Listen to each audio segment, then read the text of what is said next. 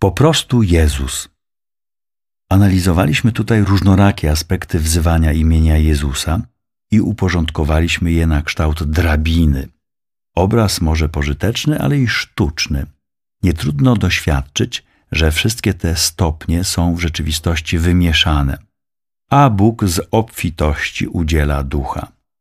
Poszczególnym etapom wzywania imienia właściwie jest skupienie się na szczegółowych aspektach. W pewnym momencie jednak takie klasyfikowanie staje się męczące, trudne, wręcz niemożliwe. Wówczas przyzywanie imienia staje się totalne. Każdy aspekt, wcześniej przeżywany oddzielnie, w jednej chwili, choć mgliście, staje się obecny. Mówimy Jezus i spoczywamy w niewysłowionej pełni. Wówczas imię Jezusa wprowadza nas całkowicie w tajemnicę Zbawiciela, Jego absolutną obecność. I wtedy, w tej obecności, zostają nam dane te wszystkie skarby, ku którym imię nas wcześniej kierowało: zbawienie i przebaczenie, wcielenie i przemienienie, Kościół i Eucharystia, Duch i Ojciec. Wszystkie rzeczy jawią się nam jako zjednoczone w Chrystusie.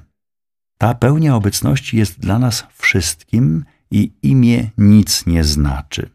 Kto dociera do tego punktu, nie potrzebuje już imienia. W ciągu drogi ono było oparciem dla obecności.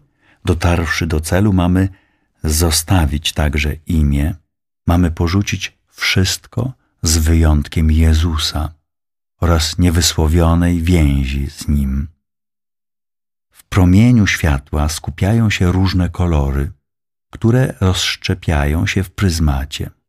Podobnie imię w pełni wypowiedziane, jako znak owej obecności, niczym soczewka skupia w sobie wszystko, co dotyczy Jezusa.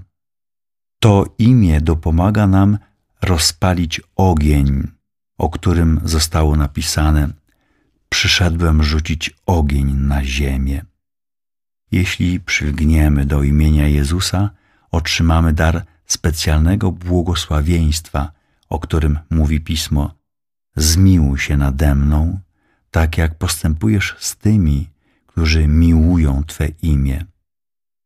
Oby Pan mógł o nas rzec to, co rzekł o Pawle. On jest mym wybranym naczyniem, aby zanieść moje imię.